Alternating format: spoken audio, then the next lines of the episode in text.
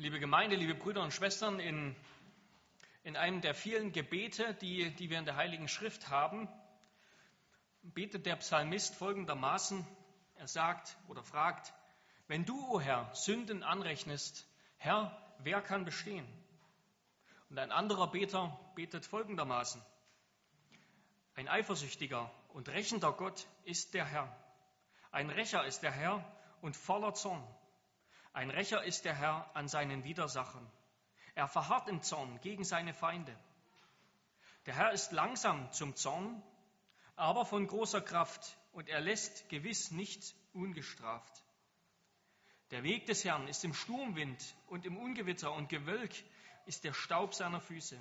Die Berge erbeben vor ihm und die Hügel zerschmelzen. Das Land hebt sich empor vor seinem Angesicht, der Erdkreis samt allen, die darauf wohnen. Wer kann bestehen vor seinem Grimm und wer widersteht der Glut seines Zorns? Sein Grimm ergießt sich wie Feuer und Felsen werden von ihm zerrissen. Und ein dritter, ein dritter Beter, der betet, wer erkennt aber die Stärke deines Zornes, deinen Grimm, so wie es der Furcht vor dir entspricht? Wir wissen, oder ja, wenn wir die Schrift ehrlich lesen, dann, dann sehen wir, dann erkennen wir, dass Gottes Zorn über Sünde unermesslich ist. Und das kann man nicht, das kann man nicht wegdiskutieren. Gottes Zorn ist getragen von seiner Kraft, von seiner Macht und er ist angetrieben von seiner Gerechtigkeit. Der Prophet Nahum, wie wir gerade gehört haben, weiß, dass der Herr gewiss nicht ungestraft lässt. Gott vergisst keine einzige Sünde. Kein Sünder bleibt vor Gott ungestraft. Und David hat einmal gebetet, der Herr prüft den Gerechten, aber den Gottlosen und den, der Frevel liebt, hasst seine Seele. Er lässt Schlingen regnen über die Gottlosen. Feuer, Schwefel und Glutwind ist das Teil ihres Bechers, also ihr Los oder ihr Schicksal. Denn der Herr ist gerecht. Er liebt Gerechtigkeit. Also von, von Beginn an macht Gott deutlich, von Beginn an, also seit er Adam geschaffen hat, macht Gott deutlich, dass keine Sünde, dass keine Ungesetzlichkeit ohne Strafe bleibt. Und genauso wird auf der anderen Seite jeder Gehorsam belohnt und sogar gesegnet. Gott würde nie und nimmer einen Unschuldigen bestrafen, noch würde er jemals einen Schuldigen frei laufen lassen. Dessen können wir absolut gewiss sein in seiner Verhandlung mit Gott über die, die beiden Städte Sodom und Gomorra, über die Gott das Gericht bringen wollte, da hat Abraham Gott folgende Frage gestellt. Vielleicht gibt es 50 Gerechte in der Stadt. Willst du die, die wegraffen und den Ort nicht verschonen um der 50 Gerechten willen, die darin sind? Das sei ferne von dir, dass du eine solche Sache tust und den Gerechten tötest mit dem Gottlosen, dass der Gerechte sei wie der Gottlose. Das sei ferne von dir. Sollte der Richter der ganzen Erde nicht gerecht richten? Doch Gott, Gott richtet vollkommen gerecht. Gott ist absolut gerecht. Er würde keinen einzigen Gerechten zu Unrecht bestrafen. Wir kennen dieses, dieses Gespräch mit, äh, zwischen Abraham und Gott, wie es, wie es weiterging. Dass, Gott, dass Abraham Gott herunterhandelt, bis, bis er bei, bei zehn Gerechten angekommen ist. Und auch um zehn Gerechter willen würde Gott Sodom und Gomorra nicht vernichten. Aber es fanden sich keine zehn Gerechte in Sodom und Gomorra und er hat die Stadt vernichtet. Aber nicht ohne vorher den gerechten Lot daraus zu retten. Der gerechte Lot, wenn wir Lot kennen, dann, dann fragen wir uns, wie gerecht Lot war. Und doch gibt uns die Schrift das Zeugnis, dass Lot gerecht war vor Gott. Und er hat ihn gerettet. Aber zugleich wird auch schon im Alten Testament und dann im Neuen ganz klar, dass es im Grunde und eigentlich doch gar keinen Gerechten vor Gott gibt. Paulus wiederholt nur Verse aus dem Psalmen, wenn er sagt, dass es keinen gibt, der gerecht ist, auch nicht einen einzigen. Alle sind abgewichen, sie taugen alle zusammen nichts, da ist keiner, der Gutes tut, da ist auch nicht einer. Das ist, das ist der, der Stand zwischen Gott und Mensch so ist, wie, wie es steht seit dem Sündenfall. Damit kommen wir zu unserem ersten Punkt, nämlich erstens Gott und Menschen, zwei Parteien und ein Mittler. erstens Gott und Menschen, zwei Parteien, ein Mittler. Dass Lot gerettet wurde und in dem Gericht Sodoms nicht verbrannte, das hat er sich nicht selbst zu verdanken. Ein anderer war für ihn in Sodom. Dass Noah gerettet wurde, dass er nicht in den Fluten der Sintflut ertrank, dass er nicht in den Wassern der Sintflut ertrank und mitgerichtet wurde, das hat er nicht sich selbst zu verdanken. Ein anderer ist für ihn ertrunken. Und dieser Retter, der kommt nicht aus dem Menschengeschlecht, sondern dieser Retter, das, das macht die Schrift deutlich, dieser Retter kommt von Gott her. Es ist ein zweiter Adam, also einer, der nicht mit dem ersten mitgehangen und mitgefangen war. Einer, der nicht unter der Herrschaft der Sünde und der Schuld Adams stand. Es kommt von Gott her, dass Jesus Christus ein Mensch unter Menschen ist, der nicht wie wir ist, der ohne Sünde ist, der ohne Sünde geboren wurde, aber der doch auf der anderen Seite ganz wie wir ist, der kein, der kein Supermensch ist, der eben ein zweiter Adam ist, ein zweiter Prototyp könnte man sagen, was ja eigentlich doch ein Widerspruch in sich selbst ist ein zweiter Prototyp. Und von einem rein menschlichen Standpunkt aus gesprochen, sind Adam oder waren Adam und, und Jesus gleich. Beide waren, werden in der Bibel als, als wahre, als gerechte Menschen beschrieben. Aber im Gegensatz zu Adam wurde Jesus in eine gefallene Welt hineingeboren und Jesus musste bestehen in einer von Sünde regierten Welt, in einer Welt, in der ihn der Teufel versucht hat, an allen Ecken und Enden. Und im Gegensatz zu Adam, und das ist das Entscheidende, im Gegensatz zu Adam war Jesus treu.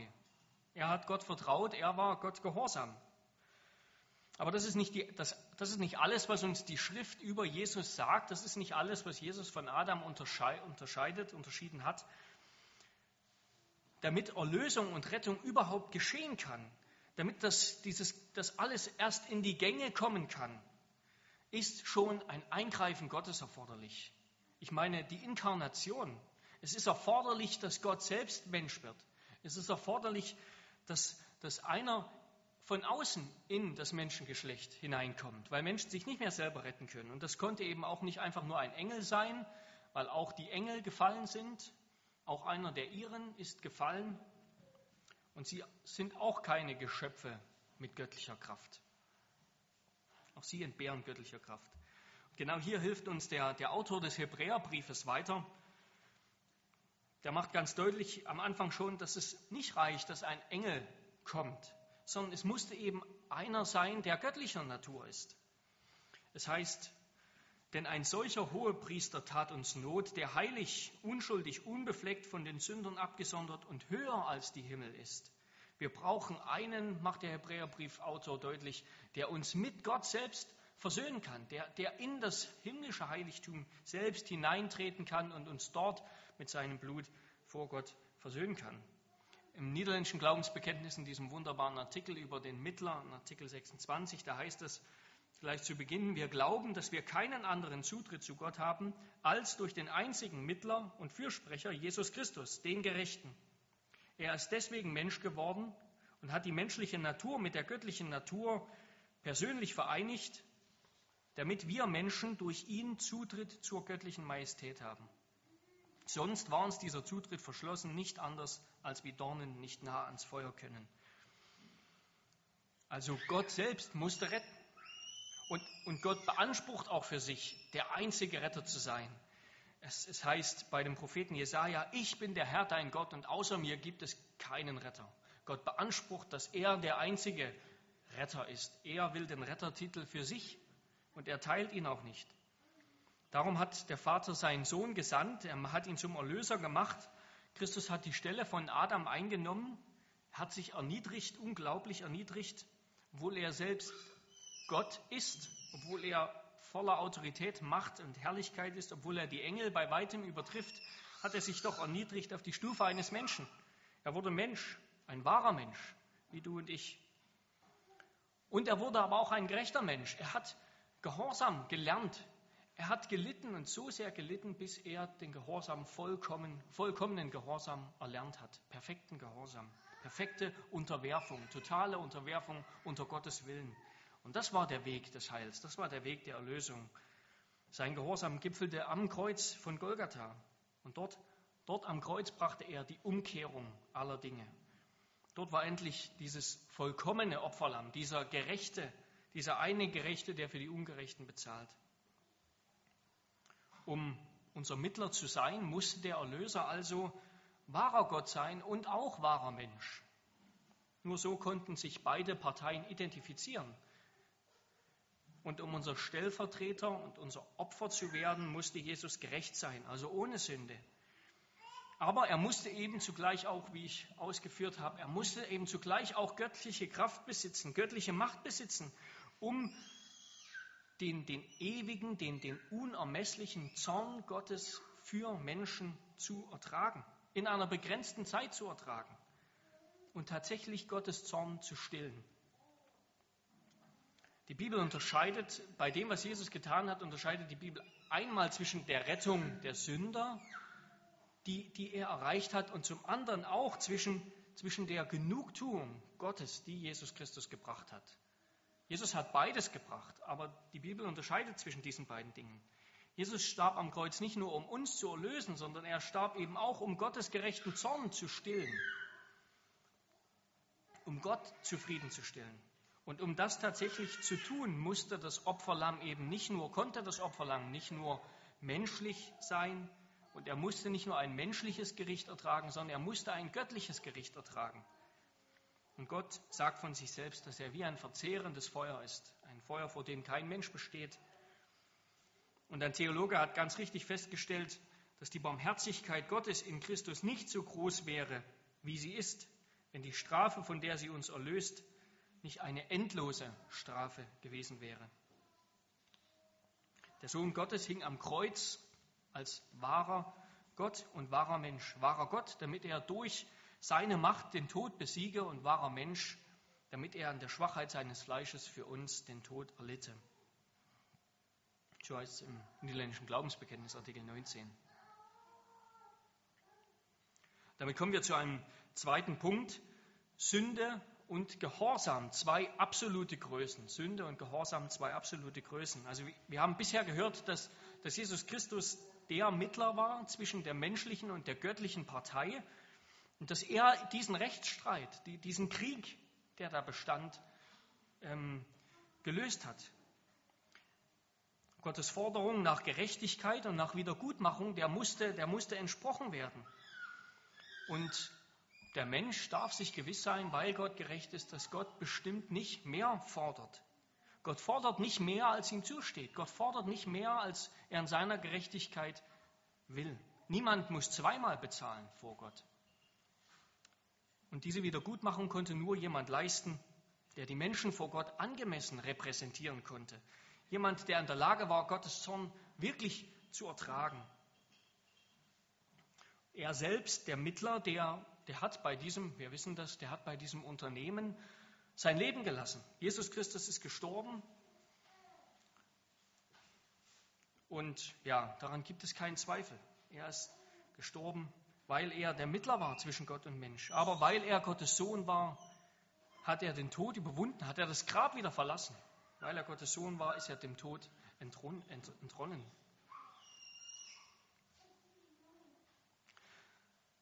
Die Strafe für Sünde, das, damit habe ich begonnen, die Strafe für Sünde in Gottes Augen ist, ist, ist, ist riesig, sie ist unerträglich. Sie ist so gewaltig, so unfassbar, dass, dass, Menschen sie, dass Menschen sie überhaupt nicht tragen können, dass Menschen ewig darunter leiden. Also ewig, das heißt, in alle Ewigkeit gibt es keine, gibt es keine Verringerung, gibt es, gibt es keine Linderung dieser Strafe, der Schmerzen, die Menschen erleiden müssen. Die Sünder, die in ihrem Leben keinen Frieden mit Gott geschlossen haben, die werden, die werden in alle Ewigkeit, also das Wort können wir uns ja schon, schon in sich nicht vorstellen, das ist schon für sich in uns, für uns unbegreiflich, geschweige denn, denn der Bestrafung, die noch dazukommt. Alle Sünder, die in diesem Leben keinen Frieden mit Gott schließen, die werden in alle Ewigkeit unvorstellbare Qualen und Strafen erleiden. Und zwar, und so, so ist es auch angeklungen in, in unserem Sündenbekenntnis heute. Und zwar reden wir hier von, von einer einzigen Sünde.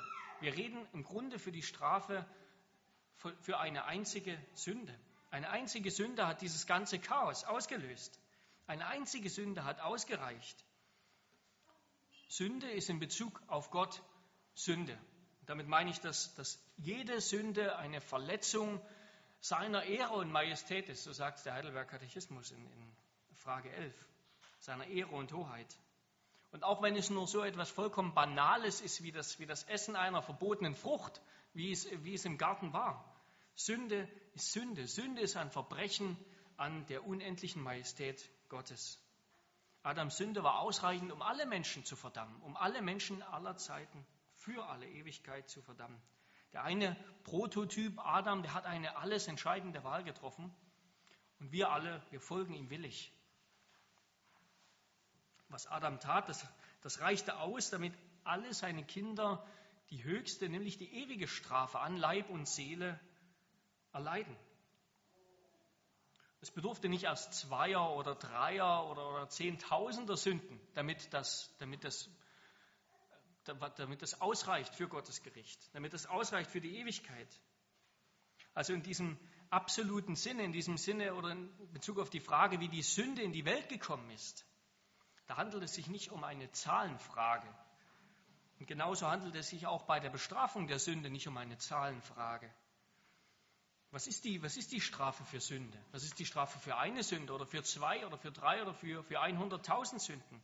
Es ist, es ist der Tod, der ewige Tod, das unerträgliche Gericht des gerechten Gottes. Eine Strafe nicht nur zeitlich, sondern ewig, nicht nur körperlich, sondern auch geistig.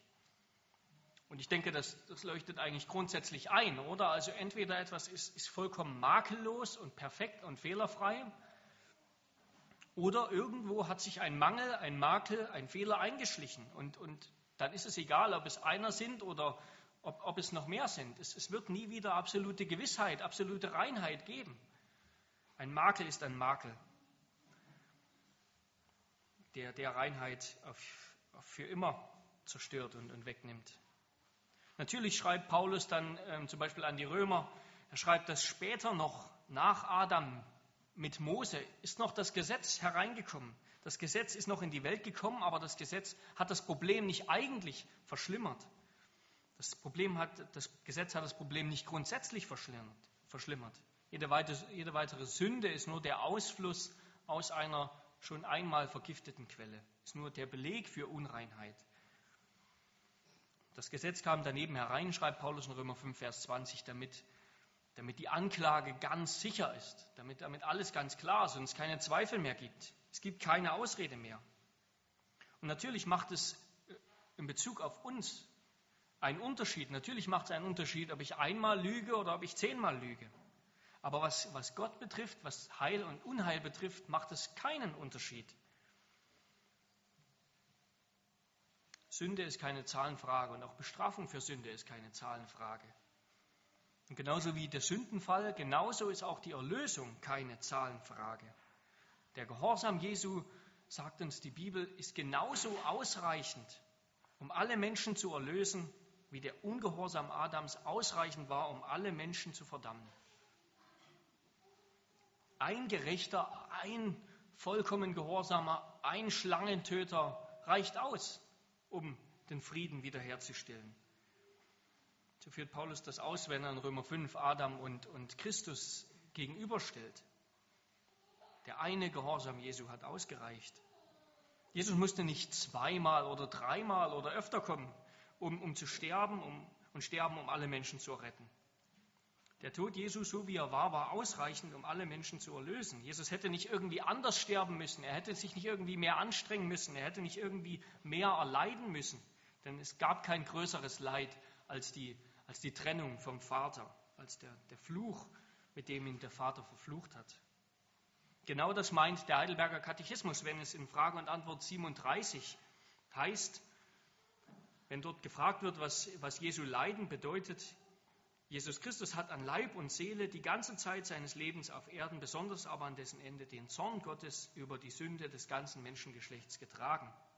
Und in der Dortrechter Lehrregel heißt es in Artikel 3 ganz ähnlich, dieser Tod des Sohnes Gottes ist das einzige und vollkommenste Opfer und Genugtuung für die Sünden, unendlich an Kraft und Wert überflüssig genügend, um die Sünden der ganzen Welt zu sühnen. Genau das, genau das meinen Theologen, wenn sie von der sogenannten Suffizienz des Sühnewerkes Jesu reden. Dass es ausreicht. Jesu Tod war dem Verbrechen Adams und auch der göttlichen Strafe absolut angemessen. Es war absolut ausreichend, um alle Menschen zu erlösen. Er hat den Zorn Gottes für die Sünde Adams und damit auch für die Sünde des ganzen Menschengeschlechts getragen. Aber das heißt nicht, das heißt nicht, dass es tatsächlich Gottes Absicht war, alle Menschen zu erlösen oder dass Jesus mit dem Ziel gestorben ist, alle Menschen zu retten, sondern dass er nichts hätte mehr leisten müssen, dass er nicht mehr hätte leisten müssen, um genau das zu vollbringen. Weil Sünde, weil Ungehorsam und Gehorsam vor Gott zwei absolute Größen sind. Da kommt es nicht auf, auf Zahlen, das ist keine Zahlenfrage. Damit kommen wir zu dem, zu dem dritten Punkt, meinem dritten Punkt, nämlich Adam und Christus, zwei, zwei Bundesoberhäupter. Adam und Christus, zwei Bundesoberhäupter. Und wir wollen uns jetzt zuletzt fragen und damit tatsächlich auch zu, zu dem Titel der Predigt kommen. Ähm, all das war, war sozusagen eine, Vorarbeit und ein Fundament, was, was, was ich bauen wollte, damit wir, damit wir verstehen, warum, warum das jetzt so ist, warum die Bibel eine persönliche Sühne lehrt. Wir wollen uns fragen, was Jesus Christus tatsächlich mit seinem Tod erreicht hat. Und was Jesus Christus und um das zu verstehen, was Jesus Christus getan hat, müssen wir, müssen wir wieder zurückgehen zum Anfang, müssen wir zurückgehen zu Adam. Adam stand, und so haben wir das wieder und wieder gehört in den letzten Wochen und in der Genesis-Reihe und, und auch immer, immer und immer wieder, haben wir gehört, Adam stand unter einem Werkprinzip. Gott hat von ihm Gehorsam gefordert und hat ihm dafür Vollendung in Aussicht gestellt. Und Adam war von Gott sehr gut geschaffen. Adam war so geschaffen, dass er in der Lage war, Gott zu gehorchen und, und diesen vollkommenen Gehorsam zu, zu erbringen.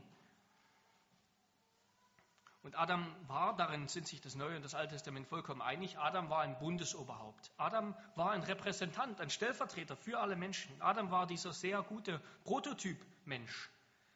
Alle anderen Menschen sind ihm gleich, sind identisch mit ihm. Keiner, ist, keiner hat sich irgendwie weiterentwickelt von Adam. Adam repräsentierte uns alle, sagt die Bibel. In dem Drama zwischen Gott und Mensch, der Beziehung zwischen Gott und Mensch, war Adam der Hauptdarsteller der perfekte Mensch. Aber Adam hat versagt. Adam hat sich nicht entschieden, Gott zu gehorchen, sondern er hat sich entschieden, seinen, seinen Lüsten zu folgen. Adam hat versagt und weil Adam unter einem Gesetz stand, wurde es ihm als Sünde angerechnet. Und deswegen hat er Strafe verdient. Adam hat Gott verleugnet, obwohl er Gott kannte. Er hat es vorgezogen, die Schöpfung und die Geschöpfe anzubeten, statt anstelle des Schöpfers. Mit einem Wort also, Gott hat sich, der Mensch hat sich an, an Gott schuldig gemacht. Er hat Gottes Gebot, Gottes Gesetz gebrochen. Adam stand unter einem Gesetz und wo ein Gesetz ist, da gibt es Übertretung, da wird Übertretung angerechnet, da wird Sünde in Rechnung gestellt und das ruft Gottes Zorn hervor. Und jetzt meinen, jetzt meinen natürlich viele, dass, dass, dass Gott der liebe Gott ist und weil er der liebe Gott ist, deshalb, deshalb wird Gott die Sünde einfach so, ähm, ohne auf seinem Recht zu beharren, vergessen. Er vergisst einfach all das, was sich ereignet hat, was vorgefallen ist und, und bügelt es mit seiner Liebe glatt. Ähm, aber das ist nicht der Weg, den Gott geht und so ist auch nicht Gott. Dies, dieser Gott der, des selbstgefälligen Menschen und der liberalen Theologen, der ist ein Hirngespinst. Gott vergisst nicht, Gott vergisst keine einzige Sünde, aber er überwindet dennoch. Gottes Gnade zeigt sich eben gerade darin, dass es wieder einen zweiten Stellvertreter gibt, dass er einen zweiten Adam schenkt, einen anderen Stellvertreter, durch den wir auf die gleiche Weise gerettet wurden, wie wir im ersten mit dem ersten gefallen sind. So wie alle, die in Adam waren, mit Adam gestorben sind, so wurden alle, die in Christus waren, mit ihm lebendig gemacht. Was in unserer Bundesgemeinschaft mit Adam den Tod bedeutet hat, das bedeutet in unserer Bundesgemeinschaft mit Jesus Christus das Leben und die Erlösung und die Herrlichkeit. Paulus schreibt in den 1. Korintherbrief, Kapitel 15, denn weil der Tod durch einen Menschen kam, so kommt auch die Auferstehung der Toten durch einen Menschen. Denn gleich wie in Adam alle sterben, so werden auch in Christus alle lebendig gemacht. Und er wird noch klarer in seinem zweiten Brief an die Korinther in Kapitel 5, Vers 4 und 5. Denn die Liebe des Christus drängt uns, da wir von diesem überzeugt sind, Vers 14 und 15, denn die Liebe des Christus drängt uns, da wir von diesem überzeugt sind, wenn einer für alle gestorben ist, so sind sie alle gestorben. Und er ist deshalb für alle gestorben, damit die, welche leben, nicht mehr für sich selbst leben, sondern für den, der für sie gestorben und auferstanden ist. Also die Tat des zweiten Adams, die Tat Jesu war genauso radikal, genauso absolut wie die des ersten Adam. Wo Adam Tod, den Ungehorsam, den, wo Adams Ungehorsam den Tod gebracht hat, dort hat Jesu Gehorsam Leben gebracht.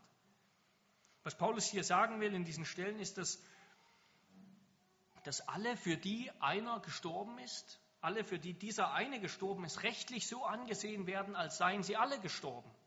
Aus der Sicht des Gesetzes sind der Stellvertreter und alle, die er vertreten hat, eins. Und das ist auch Gottes Sicht. Christus hat sich mit seinem Volk eins gemacht. Und sein Volk wurde mit ihm identifiziert, sodass als er starb, sie alle rechtlich gesehen mit ihm starben. Und als er auferstand, alle mit ihm auferweckt wurden. Und daher kann Paulus in diesen Versen auch, auch ganz logisch, ganz logisch die Schlussfolgerung ableiten, dass jetzt alle, für die Christus starb, tatsächlich auch für Christus leben. Das, das, ist, das ist eine ganz logische Sache. Diejenigen, für die Christus gestorben ist, die leben jetzt für Christus. Das ist, das ist eine Schlussfolgerung aus dem Tod Jesu. Diejenigen, für die Christus gestorben ist, die leben oder sie werden zum Leben auferweckt, sobald sie das Evangelium glauben. Und damit dann gilt für sie subjektiv, was Christus objektiv erworben hat und was vor Gott schon objektiv gültig ist. Darum, sagt Paulus dann auch weiter, ist jemand in Christus, so ist er eine neue Schöpfung. Das Alte ist vergangen, siehe, es ist alles neu geworden. Die Neuschöpfung in Christus ist genauso absolut wie die alte. Ja, sie ist noch viel herrlicher als die alte Schöpfung. Und diese Neuschöpfung hat begonnen am Ostermorgen. Mit Jesus sind auch wir gestorben und das eignen wir uns an durch Glauben. Mit Jesus wurden auch wir auferweckt und gerechtfertigt und das wird uns zugerechnet durch Glauben. Und genau diese Argumentation verfolgt Paulus auch in, in Römer 8, was wir ähm, gelesen haben. Die Rettung von gottlosen Sündern aus Adam das ist ja, das ist ja im Grunde aus, aus Gottes Sicht ist das das ganze Programm, was sich, was sich abspielt. Das ist das Programm, das ist das Unternehmen, das ist das Projekt, könnte man sagen, was Gott seit Adam verfolgt. Dass er Sünder, die in Adam gefallen sind, rettet, retten will. Und die Bibel beschreibt dieses Projekt nicht so, als ob Gott jetzt all die Jahrhunderte, all die Jahrtausende alles vorbereitet hat. Er hat alles geplant, er hat alles auf Christus hin eingesetzt und arrangiert. Alles ist auf das Kommen Jesu Christi hin angelegt, der dann der, der große Erlöser und der Retter wird, das große Opfer. Und dann am Ende ist doch alles der Willkür von Sündern ausgeliefert. Nein, genauso beschreibt die Bibel Gottes Erlösungsprojekt nicht. Ganz im Gegenteil, Gott verwirklicht seinen Vorsatz. Das ist Gottes Programm. Er hat einen Vorsatz und den setzt er um, den führt er durch. Und dazu ist Christus das entscheidende Mittel. Er verwirklicht seinen Vorsatz, indem er die Menschen errettet, die er für seine Ehre aus lauter Liebe in Christus ausgesucht hat. Gott ist absolut souverän, sowohl in seinem Vorsatz als auch im Gebrauch der Mittel, die er verwendet, um diesen Vorsatz in die Tat umzusetzen. Der Handeln in der Erlösung ist Gott von Anfang bis Ende. Es ist nicht der Mensch, denn der Mensch ist ja selbst gefangen und tot in seiner Sünde. Gott, der Vater, hat eine bestimmte Anzahl Menschen zum Leben ausgewählt und er hat sie dem Sohn gegeben, sie sozusagen dem Sohn übertragen. Und der Sohn ist für sie, er ist für die Seinigen. Er ist für seine Jünger. Er ist als der gute Hirte für seine Schafe, für seine Brüder und Schwestern, für seine Kinder, die Gott ihm gegeben hat. Für den Samen Abrahams ist Christus gekommen, hat ihr Fleisch und Blut angenommen und ist für sie und hat sie erlöst. Er wurde das Lösegeld für die vielen. Er hat, er hat die Schuld der vielen bezahlt. Er ist der Bürger, wie, wie es auch in, in der Dortrechter Lehrregel heißt, er ist der Bürger des neuen Bundes. Dieser neue Bund, der alle Erwählten umfasst. Und er bürgt für sie. Das heißt, er steht in seiner Person für sie ein. Er tritt in seiner Person an ihre Stelle. Er bürgt für sie vor Gottes Gericht, übernimmt die Verantwortung für ihre Schuld. Er ist der hohe Priester, der jetzt und alle Tage für sie betet. Also das Ziel des Todes Christi, das war die Erlösung der Erwählten. Der Freikauf derer, die ihm der Vater zuvor gegeben hat. Und darum ist das Ausmaß seiner Bezahlung auch auf, auf sie beschränkt. Das Ausmaß der Bezahlung Jesu ist auf die Erwählten und auf die Erwählten allein beschränkt. Christus ist ans Kreuz gegangen, um eine bestimmte Anzahl Menschen zu erlösen, zu befreien, zu reinigen und zu erkaufen. Und genau das hat er vollbracht und getan. Er hat den Gnadenbund, den Gnadenbund, den Gott mit Abraham geschlossen hat, den hat er mit seinem Tod besiegelt. Er ist dieser, dieser eine Same Abrahams, der, der verheißen wird, und in ihm sind alle Erwählten eingeschlossen als Samen in diesem Bund. Der Vorsatz Jesu am Kreuz, der bestand darin, alle diejenigen und nur diejenigen, die der Vater ihm gegeben hat, die der Vater ihm übertragen hat, zu erkaufen. Und für sie allein und für keinen mehr hat er bezahlt.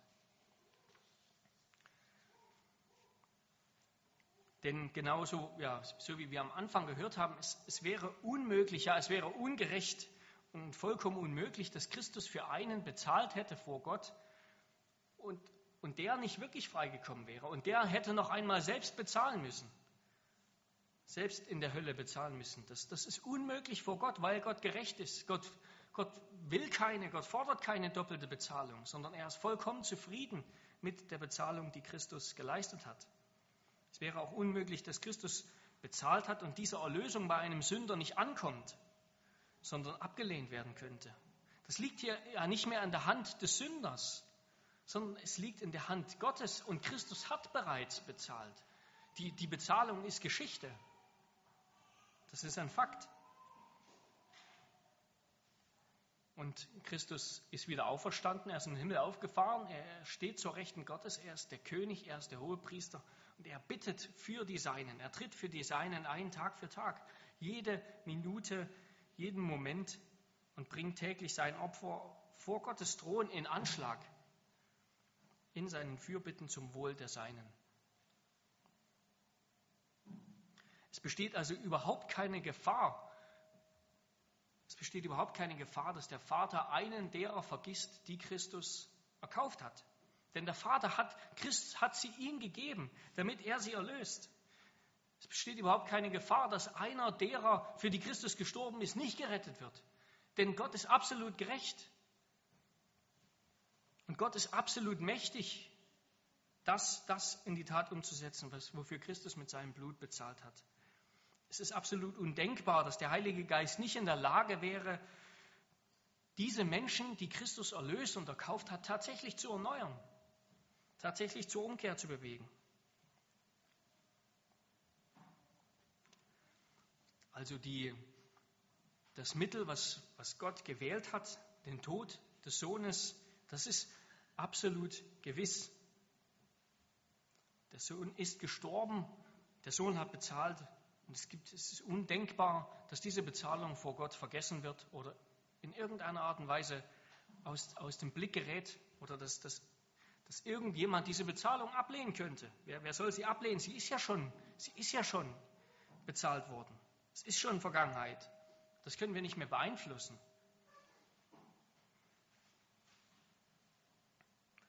Und Die Apostel, Paulus und andere, viele andere sind Boten. Sie sind Boten dieser neuen Schöpfung. Sie sind, sie sind Verkündiger dieser, dieser Botschaft, dieser Heilsbotschaft.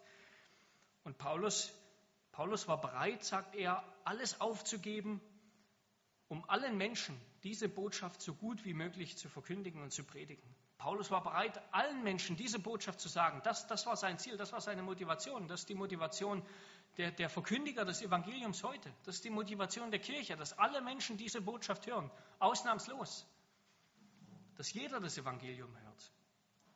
Und zugleich war sich Paulus trotzdem bewusst, dass Gott eine auserwählte Gemeinde hat, vorbereitet, die der Sohn erkauft hat, die der Geist rufen wird. Das sind all diejenigen, die glauben.